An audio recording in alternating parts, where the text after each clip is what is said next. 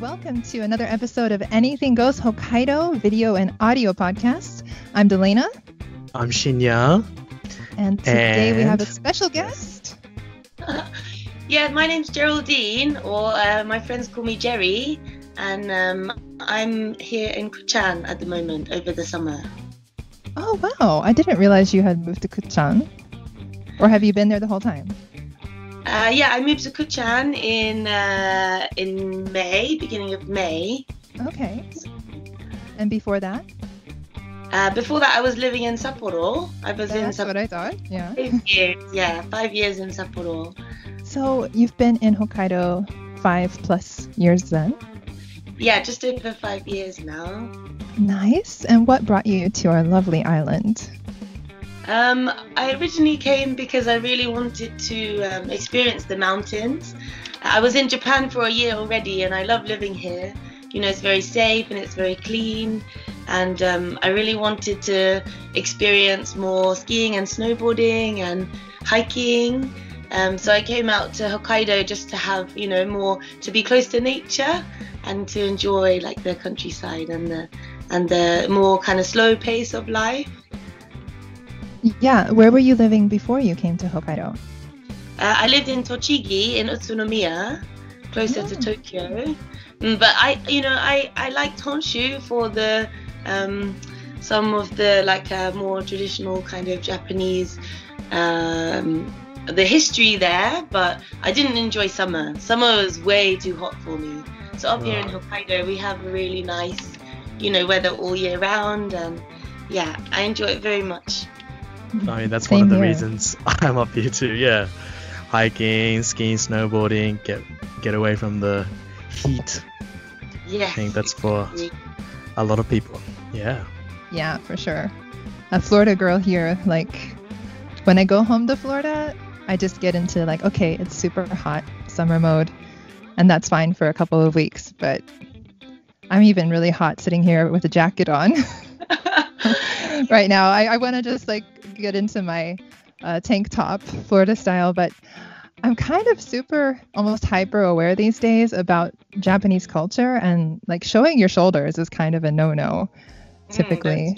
Mm, right. So I'm like, even though our viewers are not necessarily going to care about that, at the same time, I was like, maybe I should wear a jacket. if it gets too hot though, I'm going to strip it off and just say, like, yeah. So, uh, Geraldine, you spent almost five years in Sapporo, where we are, and then Kutchan. What made you move there?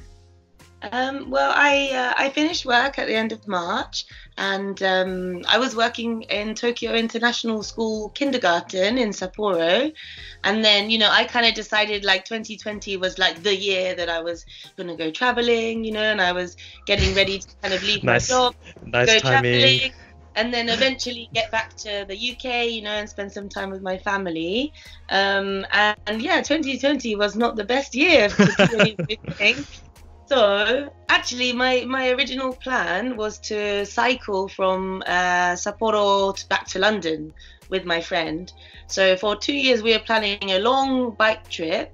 Uh, he lives in Myanmar, in Yangon. That's and he was going to fly here with his bike, and then together we would cycle back to England through China, through Korea, through China, through Mongolia, through um, you know Central Asia, and back to London. Um, then obviously this uh, pandemic happened, and you know my friend cancelled his flight, and I'd already quit my job, and I'd moved out of my apartment, and you know I I, I kind of thought like where should I go now? What should I do now? And uh, I, I cycled by myself for a while. Like I, I cycled from Sapporo down to Sendai. I got as far as Sendai in Honshu, and um, they declared the state of emergency for the coronavirus, and uh, it wasn't safe to be out on the road or camping. So then I took the ferry back to Hokkaido, and I have friends here in Kutchan. Uh, there's a big foreigner community here in Kutchan. It's very easy to find a room to rent. You know, my friends live up the road. Um, you know, it's it's kind of like life on easy mode, really. to be in this area for me. So I was really grateful to come back and have, you know, a safe place where I could kind of be inside and, you know, a hot shower after, you know, living out on the bike and things as well. Um, yeah, so it's really beautiful here. Like you can't see it now, but Mount Yotei is like under all of those clouds. You know, out of the window, you can see Mount Yotei from my room. So I hmm. feel very lucky that I found a, you know, a safe place to be during this pandemic time. Oh, yeah, that's incredible. Great story. How long were you cycling? Like, how long did it take you to get from Sapporo to Sendai, you said? Yeah, to Sendai, about three weeks. Yeah, about three weeks. Not bad. So I took I took a ferry from Hakodate to Oma, and then cycled, and then uh, cycled from Oma, and then in Iwate there was like no coronavirus cases actually, so it's yeah. lots of countryside, and I felt very safe there. But as I started getting closer to uh, Sendai city, there was more kind of closed campsites and um, even the convenience store like seating areas were kind of closed off. So it was kind of quite hard to be out on the road and people were a bit suspicious of you know anyone who's kind of traveling or coming from the outside. So yeah i just kind of tried to kind of bail as quickly as possible. And that meant that like my last few days like my longest day i did 112 kilometers in one day trying to get to my friend's house in Sendai. Um, mm. and then the, I arrived in the park and like you know it was all roped off like closed for coronavirus and everything. And I was so mm-hmm. tired you know so I had to go and find somewhere else to put my tent. So you know it was challenging but very enjoyable as well. Um, mm, yes. You did this all by yourself? Yeah I did. Yeah. Wow. Yeah I, I wanted to get to Okinawa. That was the plan. And, you know, I can't go international, so I will just try and cycle, you know, the as far as I possibly can. And then, um, you know, obviously, when the government is advising the state of emergency, that means it's not safe to carry on. And I really wanted to, you know, follow the instructions that they gave us. So, yeah, that's when I kind of. Uh, ran ran back to Hokkaido, the safety of Hokkaido. So, what have you been doing in Kutchan? Um, so, uh, since I arrived, uh, I've been sewing face masks and selling them, you know, to the local community. Um, uh, sometimes I had to wear a paper mask at work, and I felt like it didn't really fit very well. And um, they're very hard to come by in the shops as well. You know, they had very limited supply, so you know, I decided that I would make my own. So this is my sewing machine here and this is the first mask that I made and uh, you know at the time I didn't eat, I didn't have an iron at the time so you know I just did it you know kind of quite it was quite rough but mm. I just found that the shape of the pattern you know fits very well on my face. Like it makes a good seal. It makes a good seal around the nose and a really good seal around the chin and uh, using a fabric mask you know i can wash it with laundry soap and then use it again. Um, so it's more environmentally friendly to be using a, a fabric mask you know and then i could save money on buying the paper masks. So yeah this was the first one that i made. And then my i had a french housemate and uh, he had the same thing. He said, "Oh, I've been wearing this paper mask for three days, and you know the elastic is broken, and you know that's not very, uh, it's not very sanitary anymore." You know, so I said like, "Oh, I have the sewing machine, so I'll make one for you as well." So after I made them for him, he really encouraged me like, "Hey, you know these are really good. You should." advertise to lo- local people you know maybe you can sell some more and, and kind of help encourage the local community here to wear the face mask in public places. Yeah, yeah. that's great. And uh, for example, for some foreigners like me that don't like wearing face masks, um, wearing it is actually quite comfortable. Just wearing it today, going out for lunch. Um, wearing glasses as well, so usually just the typical what is it, elastic like this face mask, these elastic. I can't really see it because of the light, but the elastic face mask.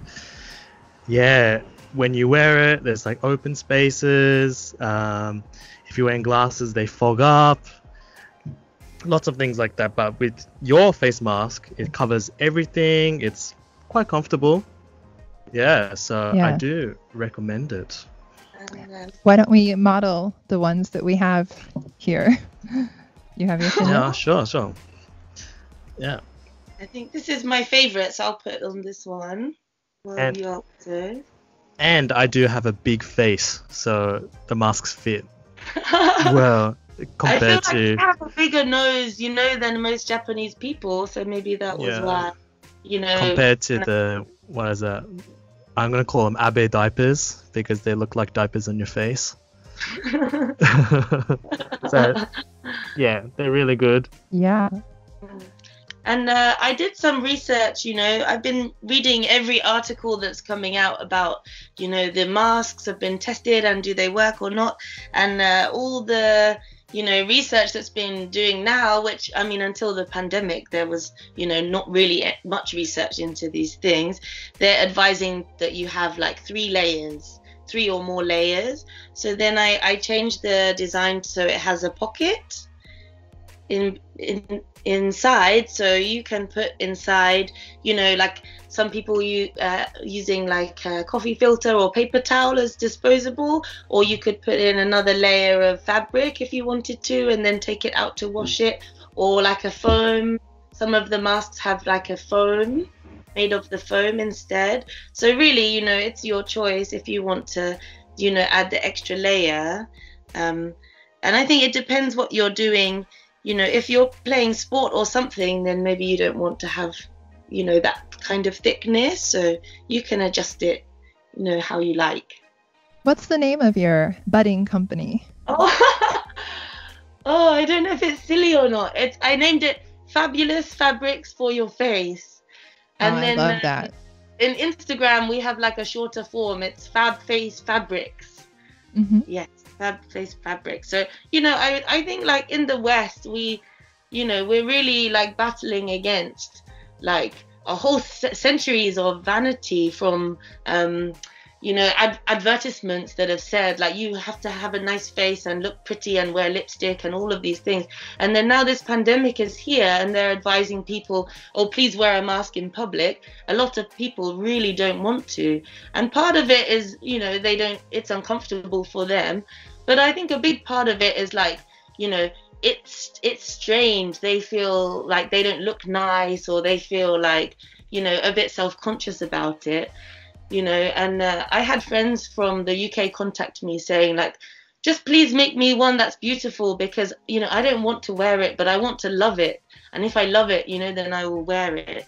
So if we can like kind of fight towards making it fun and making it fashionable, you know, then hopefully people will be more likely to kind of follow the advice of the government and you know, we can kind of protect our communities from from these um, you know, this awful disease that is going around and all of the, these infections. Because in Japan it's, you know, it's very normal to wear a mask in the supermarket, but in the Yeah. UK it's completely new for everybody there. So No, of course, wearing a mask feels a little bit scary. Um, people who wear masks are mainly for, of course, their religion, or you can be seen as like some sort of terrorist and things like that. That sort of image. So, very, very different in cultures. But I do think for especially women, uh, if they don't want to go outside with without makeup, just wear a mask. Easy. Just put it on. Put, it takes 10 seconds. There you go. Yeah. You Oh, definitely. spend That's 30 minutes to an hour putting makeup on just to go outside and do something. Just wear a mask and it's all good. Didn't you Yeah. know that's actually been a really common practice in Japan for a long yeah, time? yeah, yeah, I knew. Yeah, Women knew who don't want to put on their makeup just wear the mask. Um, and at, before the pandemic, I remember some teachers, some of my colleagues, kind of complaining about students wearing masks in class all the time, maybe because they just didn't want to get ready properly or whatever. But Mm. yeah, I think it's fine.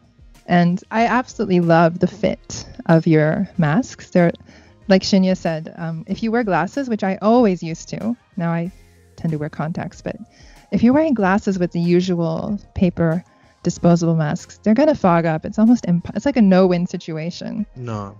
and uh, very uncomfortable. But I hadn't when I have worn my glasses with these, I didn't have any trouble, and I'm wearing them to teach kindergarten. Uh, in our family, we actually have a dedicated like uh, pot where we boil our masks and get them to the temperature that will kill viruses and then hang them up. So, well, my partner's a bit of a hypochondriac, I think. So, kind of, but yeah, that is also actually a very simple way. And they, the one that I had you custom make for me, the other one, the really pretty blue fabric, I think it's hanging up now. but uh, yeah, I've washed it or like boiled it so many times and it still looks absolutely fabulous. So Oh, I think I'm you've got glad to hear a, a real winner with this business project. That's an interesting phrase. Yeah, I'm just gonna casually boil my mask.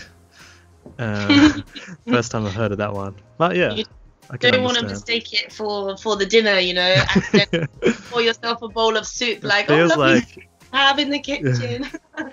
No, that's why it's like a dedicated one that's like going to be used for nothing else. I have a uh, there's a bar there's a, a bar of laundry soap you can buy in Homac that's uh, like all natural ingredients. I think it's cheap, 100 yen, 150 yen. So you know if you're doing hand washing, you know maybe that could be useful to wash. That's what I've been using to wash my masks in the evening. Hmm. So not not boiling water, but hot water, and then the the laundry soap. And it's nice to have something with no chemicals and no additives, you know, because you are going to put it back onto your face the next day. So you have to be careful with what we treat them. You know, if you treat it with the chemicals, you'll be breathing the chemicals after. Yeah, I think that's another reason why we just boil ours, but they smell amazingly fresh. Even with that, like I think it really does kill all the things that make make fabrics tend to smell bad.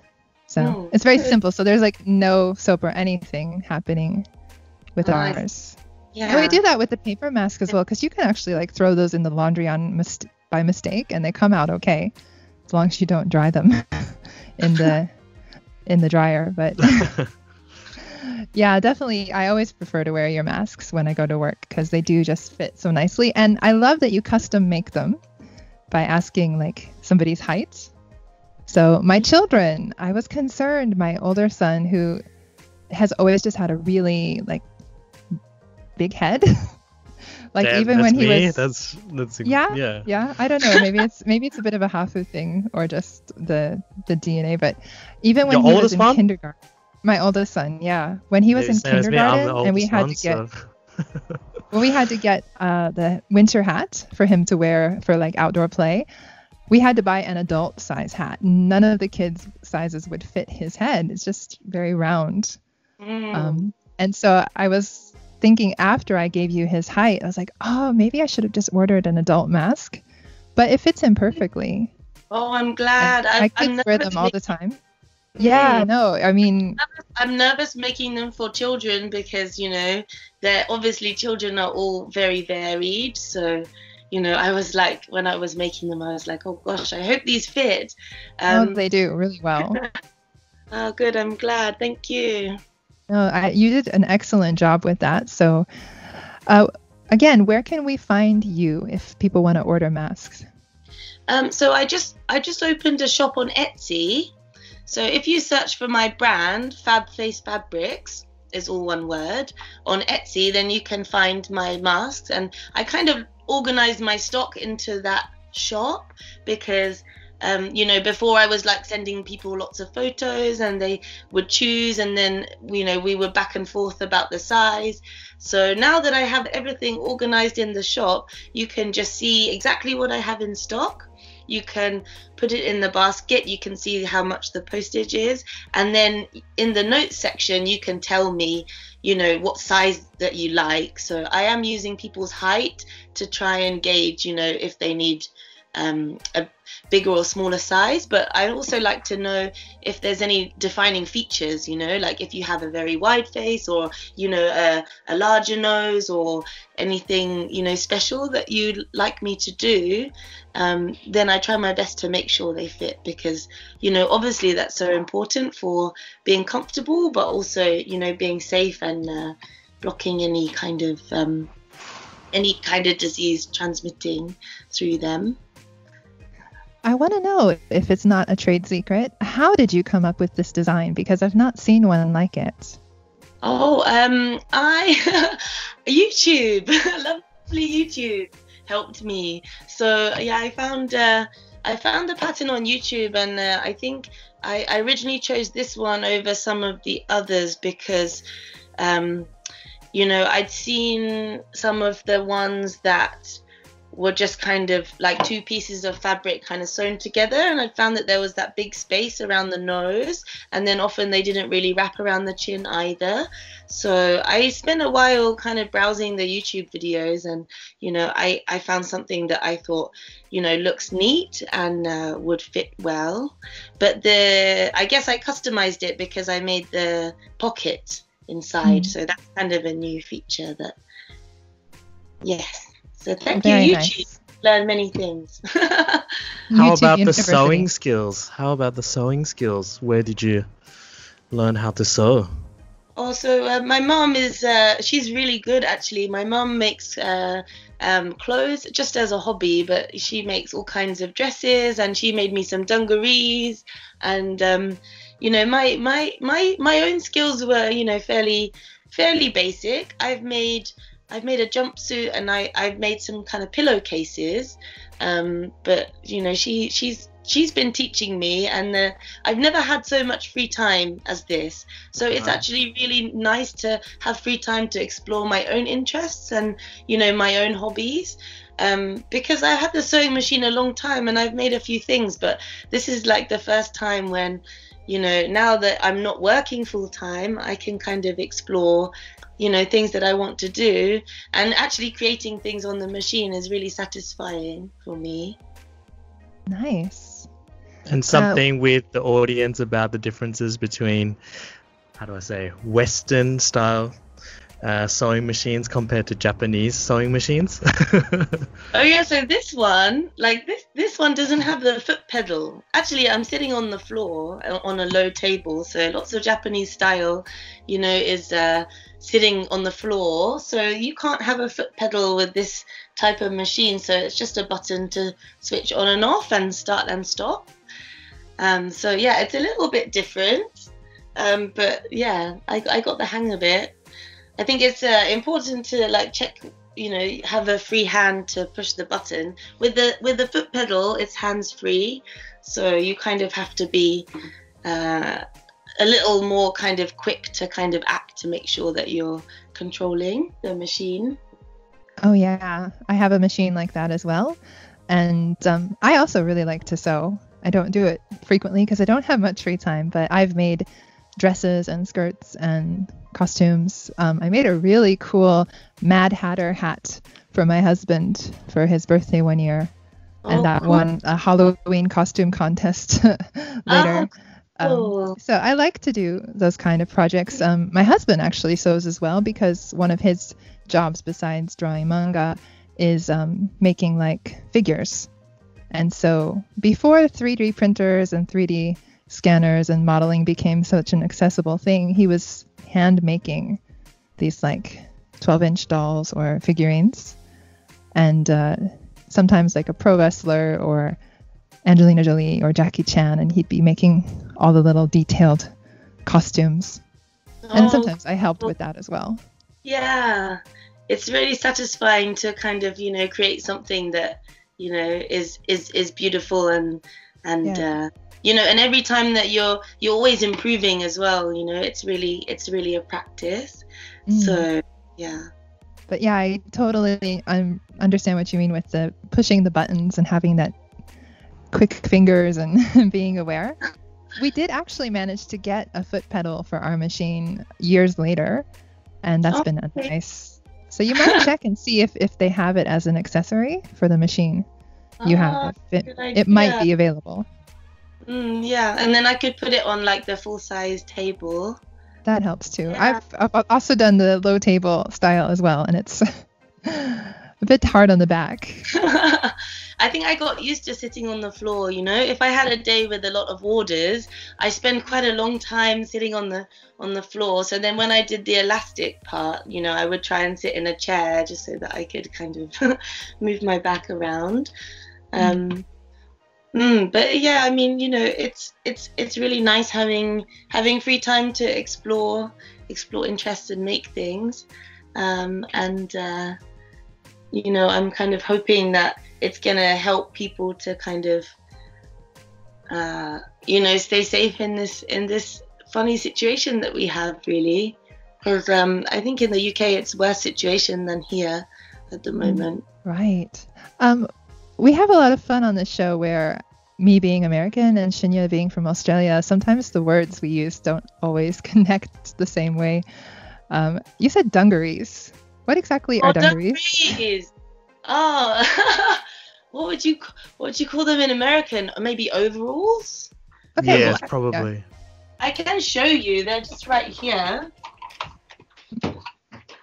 So I bought this fabric in Tokyo, and I was like, "Oh, I love this." You know, I didn't know what what we were going to make, and uh, I bought it in Tokyo, and I sent it to my mum, and she said, "Well, what do you want?" And I said, "Well, you know, I'd really like to have a pair of dungarees." So if I stand back, maybe you can see the whole thing. So they're very pink, Ah. and I have this cute, like, little matching headband as well. But I think afterwards she said, you know, you really challenged me because that's probably one of the most difficult things that I've made. You know, not just a t-shirt or something simple, but um, overalls, and then they have, uh, you know, the full pockets and the Pockets. side and the, the big front pocket as well. Oh, And then those she are adorable. She always leaves the seam open for me so that I can decide how short I want to be, the shorts to be. Yeah, Wow. so I'm I'm actually really, you know, recently I've been thinking a lot about my family. You know, partly because I'm here and I'd, you know, like to be there in this kind of global pandemic situation, but um, I'm also really grateful to my parents for showing me these like survival skills. You know, just being able to being able to cook. You know, I can keep a really low budget if I can, you know, cook well, and that's something my parents have taught me. And then, you know, I've been able to kind of make a bit of an income selling the masks and things, and that's something that my mum's taught me. So, you know, even though they're on the other side of the world, I'm like really grateful for, you know, all of the skills that, that they've showed me uh, when I was growing up because, um, you know, I'm still here, even despite this uh, terrible timing of now. Okay. Yeah, that's really wonderful to have such a great heritage from your family. And uh, what are some of your favorite dishes to cook that your family taught you? Um, I really like it's it's a bit naughty, but I really like banoffee pie. Have you had banoffee pie before? I've I've never, never even, even had heard of it. banoffee pie. Banoffee pie. It's like a cheesecake base, so you know, like a butter and um, butter and Biscuit. biscuit, or you call them cookies, right? Cookies. See, I know some American words too. So biscuit base, and then uh, a layer of kind of caramel, which you make by boiling condensed milk in the can. Oh, so it's So actually a you- sweet pie. Mm, yeah, sweet. I pie. was assuming like a more of like a meat or like a shepherd's Oh, pie style. pie? That's very British as well to have like a steak and kidney pie. yeah, and, like, steak and kidney. like that. Yeah. No, banoffee pie is like toffee and bananas and whipped cream and then chocolate on top. Wow. Ooh, wow. Sounds so Yeah. decadent. yeah, nice for a party, but maybe not every day. Yeah, I have to be careful making things like that because I have no self control when it comes to sweets. Yes. And I recently discovered a recipe from a, another British friend. Um, it's like a giant cookie that you make in a fry pan, and it takes 30 minutes from start to finish. You never have to turn the oven on, and it's the best cookie I've ever had in my life. So I'll probably never make another kind again. Because it, it gets crispy on the bottom and then it's like chewy on the top. Yum. And in the the video um, from BBC program, I think Nadia is cooking or something. Um, she puts like choc- uh, candy coated chocolates, like kind of a pastel M and M's or something, and it's really pretty. But I had white and milk chocolate bars, so I just did like chocolate chunk, and of course it melted. And when I tried, I'm very impatient when it comes to this stuff, as well as my kids. So I just tried to slide it from the frying pan onto wax paper to cool, and it folded in half. And so I'm quickly like using the spatula to fix it. And some of the crispy bottom bits are on the top, and it's mixed up a bit. But it became this beautiful like swirled white and dark chocolate pattern, and like a bow tie cake kind of thing. And then threw it in the freezer, slice it up 10 minutes later. Oh, so good. Yum. Yeah, That's but your banoffee pie sounds amazing too. well, here, there, you know, I don't have an oven in this house, so maybe cooking in the pan is a Yeah. is a good. Yeah. Yeah, a lot of Japanese places don't have ovens. Or if you do, it's just like your microwave oven, so it's quite small. Mm, yes. Sometimes, sometimes my friends like, oh yeah, I, we have an oven, and I go to their house and it's just like a toaster style, you know, and it's Yeah. not like a proper oven. It's like I want to bake, I want like a roast, I want to roast some beef or like roast some chicken, you know, and you can't do that in one of those. So No. When I first moved here, I think I, all I had was a rice cooker, so I was making cakes in the rice cooker. I just mix jeez. butter and put it in, you know, and it, it works actually. You know, it does cook it through. So. Every time I've been making desserts now, everything's been like, if I make cheesecake, I would just make it like a rare one, so you just put it in the fridge. I would make, for example, Rocky Road, and that one is just in the fridge as well. So Um, well, you can try banoffee pie now because you can do that. Banoffee Just pie. yeah. I'm actually not a big fan of sweets. I make it for special occasions, but I don't really eat much myself. Oh, Actually, okay. You're Yeah. better than me then. Yeah, me If you can, if you can. Well, more sensible, yeah. Good. No, I can't. Oh, that's cool. That's cool. Yes, making desserts from fry pans, making desserts from rice cookers. Pretty good. You have to get creative here because a lot of the things that I think in our country, our home countries, we take for granted, like having kind of large ovens or even sometimes, you know, dryers are kind of rare here. Air conditioners are a bit rare in Hokkaido Yes. as well. Dish- dishwashers as well. Yeah. Uh, Yeah. yeah. I imagine it, what it's like to put just put the dirty dishes in the in the dishwasher and you don't have to hand wash it. I can't remember what that's like actually. Yeah, I was happy to have a dishwasher when we built this place. However, my husband's style, uh, again, a bit on the hypochondriac side, perhaps, he hand washes everything before putting it into the dishwasher. Anyway, I mean, is it like proper washing, or does he like? like rinse when it out I a bit. open it, I I think they're It's already washed. like done. Yeah, and there's been a couple times like those weren't run yet. It's like they looked perfectly clean. so have to be kind of communicative I've- about that. I've never actually had a dishwasher in my childhood, so I'm used to the hand washing, and Mhm. having a dishwasher seems, I don't know, a bit of ex- expensive. I don't know. It's probably they probably it probably uses less water, no? Use having That's a the idea. Yeah, they are supposed to be more like eco-friendly, uh, environmentally friendly to use less water and less. I mean, I guess the heat as well. Like if you're just using running hot water the whole time versus it heating up the water in the machine. Yeah. And ours is quite small, so it, it's not like those huge ones that I feel probably are a bit more wasteful or take a long time to fill up. So it, it's good. Um, I really wanted to have a garbage disposal in our sink, oh Uh, yes. and the housemaker told us like it's not possible. But I was like, why not? Anything's possible if you try. But I didn't get my wish on that one. So, oh, um, speaking of houses and such, we built this house about nine, ten years ago. But the summer before this one, we had that big earthquake in Hokkaido, right? And oh, yeah. it turns out that my house is on a fault line. And Oh. so, yeah, it uh, tilted the whole foundation about six centimeters right off the bat after the earthquake happened. And like all the houses in this row have had damage. And then the houses on either side of me were fine, but then the houses like one over were on a different like fault line. So um, there's been a lot of construction happening. And so uh, we had this company come check it out, and it's now 10 centimeters. Um, so the damage is kind of continuing to happen. But they're going to start construction next week and drill very, very deep into the earth until they hit bedrock and put these like pipes into it and jack up the house that little bit. Oh. Thankfully, we don't have to move out or like really do anything inside except the last day they're going to adjust these little they have a lot of poles underneath the flooring between like the concrete base that um, will adjust the floor in a very like komakai very detailed way i guess. So we have to kind of clear out some of the storage for them to access that. The only thing is that my garden is going to be destroyed. No.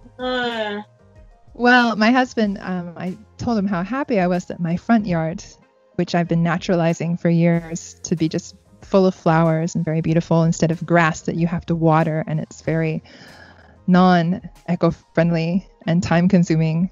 And it just, the, the grass after the first year turned brown and I was cutting it with scissors because it wasn't a big enough space to justify buying like a lawnmower or even a weed whacker. Um, so now it's just full of flowers. It's gorgeous. I love it. I don't have to touch it most of the time. And he's like, "Oh, that's too bad. They're gonna destroy it when they fix the house." I'm like, "No," but thankfully the house uh, construction people were like, "Well, well, they actually said they didn't have to mess with the front yard at all. They would actually be able to like leave it as is, which is wonderful. But the side yard, which is mostly dirt anyway, um, my husband doesn't really like a lot of plants, so I've let him keep it nothing there. But uh, they are going to be piling dirt up there and kind of destroying everything. So I have a few blueberry bushes or strawberry plants or things I need to move this weekend. If anyone wants to come help. so anyway, but that's kind of like um, I know that Sapporo wasn't hit. Well, I can't say that. My neighborhood wasn't too bad, but just walking distance from here was one of the worst parts of Sapporo when the earthquake happened. And they're still like doing construction on the roads even now um, in places. And so there's like a lot of things happening with houses and buildings here Mm. after that earthquake. Yeah, I mean the technology is amazing that they're able to kind of drill down and, and secure, you know, the house, save the house. You know, Yeah. I'm sure, you know, a few years ago they would have had to kind of knock things down and really start again. So that's really, really impressive that they're able to kind of, you know, drill so far into the earth. It really is. And we had to wait this long because they didn't have enough supplies um, to get around to ours. So it's finally going to happen. And I'm glad Yeah. we don't have to move. But yeah, it's just been crazy like all these different natural disasters, pandemics, uh, things that have been going on. But Mm. It's really nice that people like you are making the most of it and staying really positive and finding a way to support your community. Um, and I, if people watching and listening aren't aware, like Kutchan is very connected to Niseko, which is usually known as the Australian village of Hokkaido, and it's greatly populated by foreigners, uh, especially during like the ski season.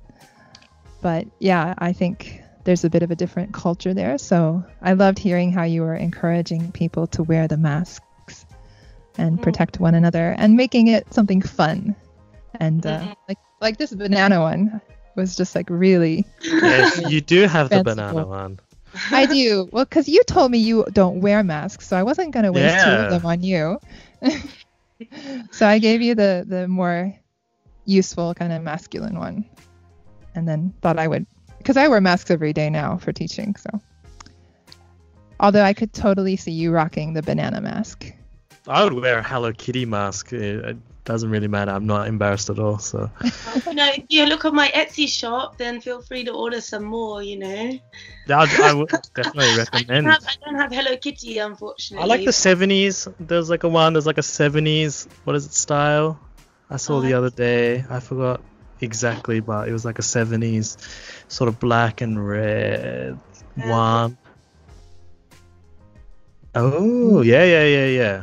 And That's pretty. I have them in uh, different colors. Sorry if you don't have video and you're listening to the podcast. I'm just showing these fabrics that I have, yeah, in stock at the moment. So. Types of patterns. Yeah. Yeah, I, I think actually, you know, it's a new addiction for me now that I, I get to go out and like find all of these beautiful fabrics and, you know, buy them and bring them home. So I've become like a collector of like right. shapes. So Wh- it's where are you sourcing your fabrics from? Um, so I there's a, a, a few shops. There's a fabric shop in the in the Kutchan town here, um, where I can buy things by the meter. And then in the co-op, there's also like a haberdashery there, and that's where I get a lot of the kind of like, you know, really more kind of Japanese style Mm. fabrics and then um, in Homac as well in Homac they they sell kind of um, you know like uh, nice colors in small pieces. So yeah it's it's all local it's all kind of lo- locally sourced because it's quite a small town out here. So those are the three places that I could find you know things Mm. to use. Sorry, haberdashery? Is that the name of the shop or is that another word I don't know? another word for sewing shop. Yeah. it means sewing shop. Maybe it's a British uh, English? I'm not sure In Australia, we say the same. You say, do you say haberdashery? Yeah. I like how we're representing these like three different continents here. You know, it's Oh, kind of nice, huh? I mean, yes, I I know it, but I wouldn't say I use it. Maybe, but I do know it. I do know the word. I feel like Yeah. I've read it somewhere in a book before, but that I had to ask. Like, I'm not. I would never have been able on a test to be like, yes, it's a sewing shop. And of course, you wouldn't say trousers, right, Delena? Um, actually, this sounds just kind of outdated to me. But men's trousers, yeah. But for ladies, like, I, I wouldn't talk about wearing trousers. It sounds kind of masculine or outdated to me. I think of my grandpa wearing trousers or something. yeah, so maybe like maybe British English has a little bit more of an old-fashioned kind of sound to it, but I, I kind of find that I mix quite a lot because I worked with a lot of American people. So I would say like, oh, you know, put your trash in the bin, for example. So Mhm. trash is American English and then bin is British English, but Yeah. I don't know. For some reason, like some of the American words have kind of stuck with me, and so yeah, I find myself like mixing it all. It's all a big melting pot, really, in this in this century. Well, language is certainly like that. And uh, of course, when you live in Japan or any foreign country for a while and you're speaking that language, it, you tend to mix words. Things like genkan. I always have to force myself if I'm speaking English to like say foyer or entry. But Mm. genkan is so much easier. And because the Japanese entry to the house is different from what we have in the West, where it's still considered part of the outside. And that's where you take off your shoes. And depending, I don't think it's so much for Hokkaido, but I know other places, the genkan is really considered outside. And so people will come straight into your house as if it's still part of the outside. And coming up onto the house flooring would be like the, the stopping point or the border. Mm, right. Yeah. Yeah, So that's I a bit some- weird or different.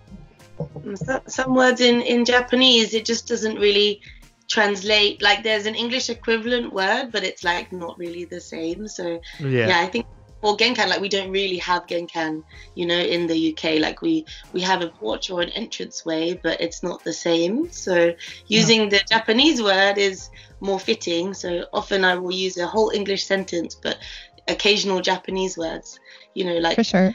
um, like natsukashi is is one that i feel like you know we could say nostalgia but i don't use that word often No. in english at all but in japanese i i feel like it fits Right. Yeah. I've been teaching people to say that brings back memories for Natsukashi. Yeah, yeah. Brings back That's- memories. A Yeah, phrase, uh-huh. yeah, rather than nostalgia. Yeah, nostalgia sounds too like stiff or uptight or like something you see in a, a movie scene or something. But Mm. yeah, oh, that brings back memories. Natsukashi. Mm, yeah. Yeah, it's better for sure. I've had plans for so many years. I want to write a book called The Little Book of Gambare because I think it, it's possible to come with a, maybe a hundred different phrases for the word gambaru because all is so contextual.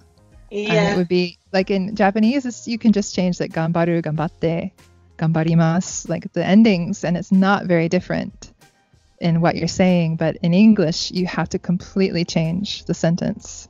Mm, So that's a project that's been on the back, back, back burner for years. mm. Uh, Yeah, I think that you know when I when I first got here and I started working, I was taught you know otsukare sama desu, like oh that's what you say you know when you leave work and it means like thank you for your you know thank you for your hard work and everything, but it doesn't. It means so much more than that. And then people would say it to me when I was like out in the shopping center and I was really confused, like I didn't do any work. Why are you saying it to me here? You know, so yeah. Yeah, anytime you wanna, and and people like if you're hiking a trail, and you pass by somebody that's going down, then you would be like "otsukare sama," um, you know. So it is such a broad phrase that is very difficult to translate into English. I still haven't. I, in fact, I tell my students when I meet them, I was like, I want to tell you "otsukare sama," but I can't because there's no English equivalent for that. yeah. So if anybody out there has has a good one, please like send that to us. They should just Uh, use I'd that. Japanese word into English language. It should Maybe just we become can popularize it.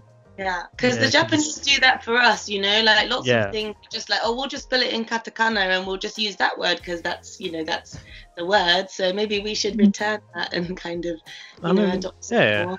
the English language takes words from other languages, French, uh, other Okay.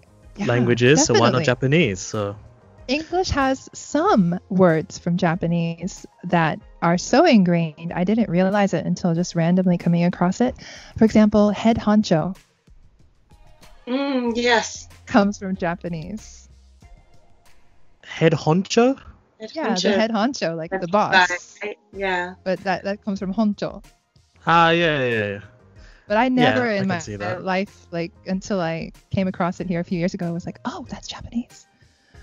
Uh, and of course, things that are like just directly from Japanese culture, like sushi is sushi, karate is karate in American pronunciation. Do you say karate or how do you pronounce it in your countries? Uh, karate. Karate with a hard T. Okay. Oh no, I was thinking too much. Karate? No, it's not karate. It's karate.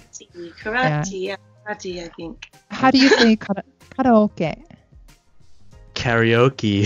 Karaoke. Okay, same. same. Karaoke, yeah, karaoke. Karaoke. Hmm. Uh, what what is it? Kamikaze? In Kamikaze. Kamikaze or something. kamikaze, I think. Kamikaze. Yeah. Kamikaze. Are there any other words um, that you can think of that we do use in English from Japanese? I mean, a lot of food. Yeah, definitely food is up there. Yeah, Uh, ramen, definitely. Ah, Yeah. yes. food. What else? Of course, places and things like that, but not necessarily like random words. Mm. Yeah, I, I specific guess like uh, Tokyo in Japanese, what is Tokyo? Tokyo, so That pronunciation, I think, Tokyo. Mm. throws people off. Kyoto. Kyoto. Kyoto, yeah. Yeah. So yeah, it's definitely uh, a different world, and perhaps we can. Ah, bento. Bento is a word that's become popular in the U.S. over the last decade, uh, because somebody ingeniously made bento lunchboxes a thing. So you wouldn't just say bento box? I don't know. Um, that's why I just said bento lunchbox because we do have a lunchbox culture in the U.S. And then the bento lunch boxes are just like another newer version of that brought in from Japan. But maybe bento box as well would be fine, or just bento. Random question for Geraldine, but do you like Marmite? Yes, I love Marmite. I love Okay. it, but I don't. I don't like. I don't like the Australian Marmite version. Vegemite. Vegemite, and then there's also uh, New Zealand Marmite as well. Okay. That I, I, none of the none of the like Antipodean ones are the same as the British ones. So I only really like the English one because Ah, I probably grew up with that one. So the texture is very different. Definitely. Yeah, well, Okay. I grew up with Vegemite, so Oh, you Yes, don't I like definitely- our Marmite probably. it's okay. It's okay, but I do prefer Vegemite over Marmite. Yeah. Obviously, I, I know what these words are supposed to mean, but I have never tried either of these. Uh, what is the difference, as far as you said, texture between Marmite and Vegemite? Um, Marmite is kind of more syrupy. It kind of looks like molasses, and then Vegemite is kind of more like fudge. You know, so it's yeah. stickier, kind of like it's it's slightly harder Mhm. um, texture, um, and then I don't know the taste. It's very hard to describe because I mean they it's yeast extract, It's, so they're very just salty, salty. really salty. but with butter on bread, you know, it's really Yeah. uh, it's delicious. But Yeah. I think there's no American equivalent. Am I right? There's no. No I don't think we have anything like that in the US that would be widely known or popular. Mm. Um, I have wondered, there is a paste made from nori. Um, That's that In tastes really good. Oh, yeah, haven't. but is, is that similar to No, Vegemite no, no. No, completely different. That one actually tastes good. the the seaweed paste. What is it? Like gohan desyo? It's called like Gohan the brand. desyo. The brand Yeah. is called gohan desyo, and it just it's just like a seaweed paste, and you mix it with rice, and it's really really good. Is it in a Uh, jar or in a Yeah. tube? Yes, in it's a like jar. in in a a jar. white, sort of white. What is it? White jar, and it has like colorful writing on it. Mhm. And but the difference between Marmite and Vegemite is so different. No, if it's Japan, it's natto. Right, yeah. That's the I would say that's the equivalent.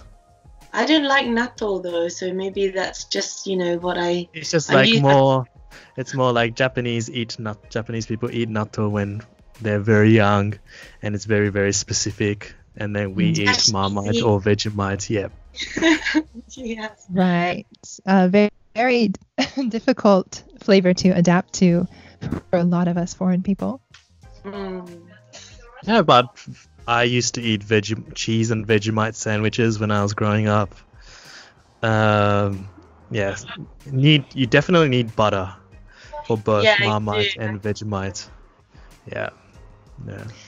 Okay, Geraldine, I've heard a lot about beans and toast. Mhm. Is that truly Oh, like a yeah. British Australia Oh as yeah. well? so It's Do you have really s- popular, but it, you can buy it here in Kutchan because we have a lot of. Um, oh, sorry, my housemates are just here. If you can hear that. Okay. Um, so uh, you can buy it here in Kutchan actually, but you know it's imported, so it's actually quite expensive. But at home, that would be kind of like it's a real basic food staple that you know you can buy very cheaply in the supermarket.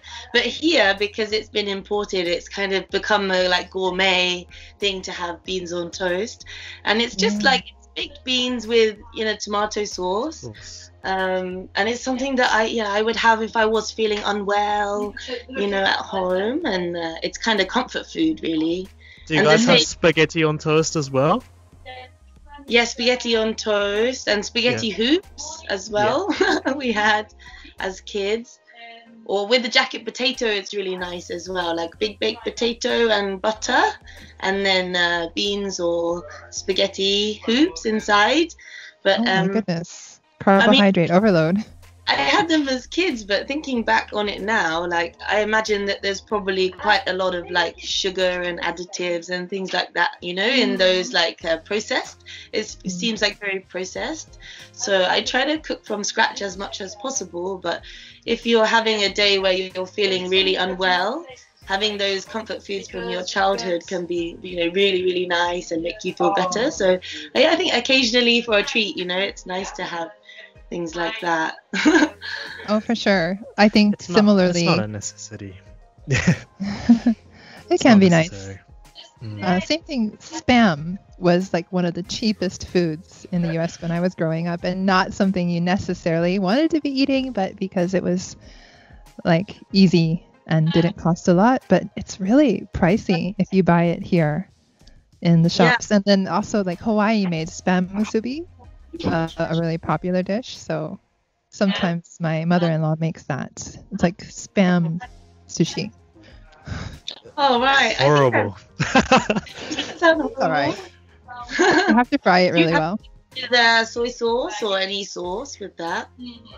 Uh, I think mayonnaise. Uh, So mayonnaise. it's like the rice and then some mayonnaise, spam, and then like a piece of seaweed around it to do the musubi. I think my dad used to use that spam to for fishing when I was a kid. Ah, yeah. We would Yeah, have it in yeah. the cupboard, but I don't think I don't remember eating it. Eating Like, it. you take it and use it on the hooks, you know, to catch fish. Oh my yeah. Filipino friends love spam. But growing up, probably similar to maybe both of yous, but going to like a deli or even the supermarket, they have the deli and buying sliced meat and things like that was Mm. much better than tin ham. yeah, yeah. for sure. No thanks. Yeah. Well, that's really awesome to hear about what you're doing during this pandemic and uh, the new life you've started up in Kutchan. And really look forward to hearing how your cycling trips go in the future once that's become possible. Thank Uh, before we go, I took a minute right before we got online and stepped in my garden and uh, thought I'd show you, all our viewers, some of the beautiful flowers that are in bloom in Hokkaido right now. Are they lupins? Yes, Interesting lupin. flowers. Uh, lupina in Japanese. Uh, these purple and pink ones, they get quite tall. And of course, like uh, some Shasta daisies are Oh, no. very, very in bloom at the moment. I do not know what this yellow one is, but it's like overtaking my yard. but it comes up in the spring, is very nice. Then we have some, I believe, columbine, we call them in, in American English. Um, they're very delicate and cute and come in pinks and purples.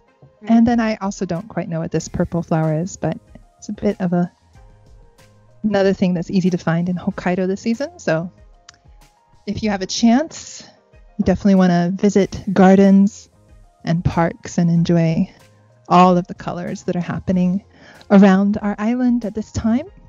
So, um, once again, you can find Geraldine's Etsy store. It's Fabulous Fabrics, and her Facebook page is Fabulous Fabrics for Your Face, and her handle on Instagram is Fab Face Fabrics. Did I get that all right? Yes, that's right. Thank you.